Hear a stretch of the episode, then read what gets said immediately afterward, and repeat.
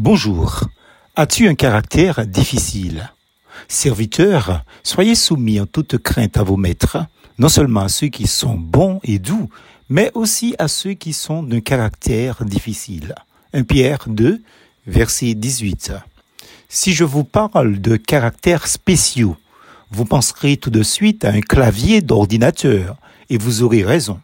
Mais si je fais référence à notre verset plus haut, en disant qu'un tel ou une telle a un caractère spécial, ce n'est évidemment pas la même chose. Précision d'importance. La Bible fait allusion à l'esclavage dans le verset qui nous occupe. Mais ce n'est pas que la parole de Dieu fait l'apologie de la traite des humains non plus. Certes non, trois fois non. On a souvent tendance à penser que l'esclavage appartient au passé, car esclave rime hélas avec le commerce triangulaire Afrique, Europe, Amérique. Pourtant, on estime que plus de 27 millions de personnes y sont soumises aujourd'hui. Exemple, travail forcé, trafic sexuel, etc. Les disciples de Christ qui ont été rachetés de l'esclavage du péché doivent être en pole position de la lutte contre l'esclavage moderne, quelle que soit sa forme d'ailleurs. Une question se pose cependant. Pourquoi la Bible ne prend-elle pas plus fermement position contre l'esclavage et semble-t-elle même l'approuver la Bible ne condamne pas explicitement l'esclavage. Elle donne des instructions sur comment les esclaves doivent être traités dans Deutéronome 15, Éphésiens 6, Colossiens chapitre 4. Mais la Bible n'interdit pas cette pratique en tant que telle. Beaucoup ici vont penser que la Bible cautionne toutes les formes d'esclavage.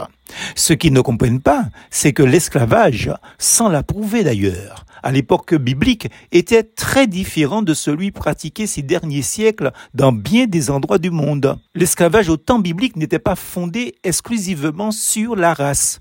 Personne n'était réduit en esclavage à cause de sa nationalité ou à cause de, la couleur de sa peau.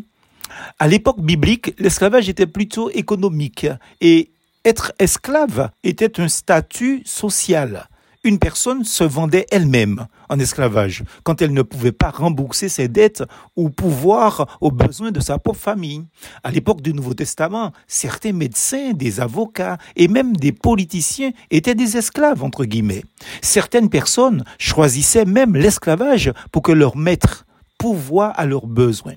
Avec l'évolution des sociétés, on n'a plus besoin de se vendre pour subvenir à ses besoins, mais on a le droit de travailler librement et de recevoir sa rémunération en conséquence du travail effectué.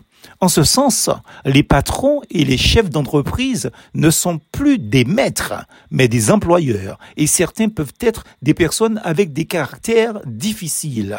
Voilà le contexte du verset de 1 Pierre 2, verset 18, entre autres. Hein. mais comprenons l'expression d'être soumis, entre guillemets, non pas au maître, mais au patron, le chef d'entreprise paie ses employés. Le leadership ou le dernier mot lui appartient aussi. C'est son business. Après tout, c'est son histoire. S'il est têtu et n'écoute pas ses employés avisés, ça c'est son problème. Dans notre entourage, notre famille, notre église locale ou voisinage, nous pouvons avoir aussi affaire avec quelqu'un de caractère difficile.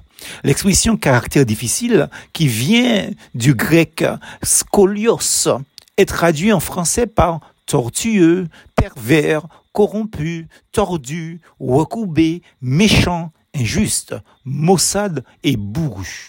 Pas facile d'être confronté à un tel individu, quel que soit le lieu et le contexte.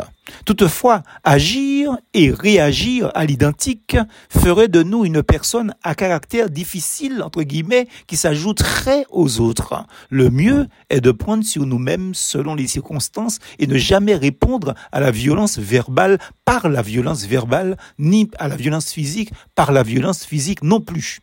Comme le disait l'excellent leader et pasteur baptiste de la paix, Martin Luther King, faisons preuve de plus d'intelligence et de caractère, sans tomber dans les bassesses que prédispose une âme en colère. Telles les injures, les coups et blessures, voire pire, ne sont pas les genres des gens de la maison de Dieu. Remettons-nous au divin créateur qui a dit, à moi la vengeance, à moi la rétribution. Hébreu chapitre 10, verset 30, plus fausse en Jésus.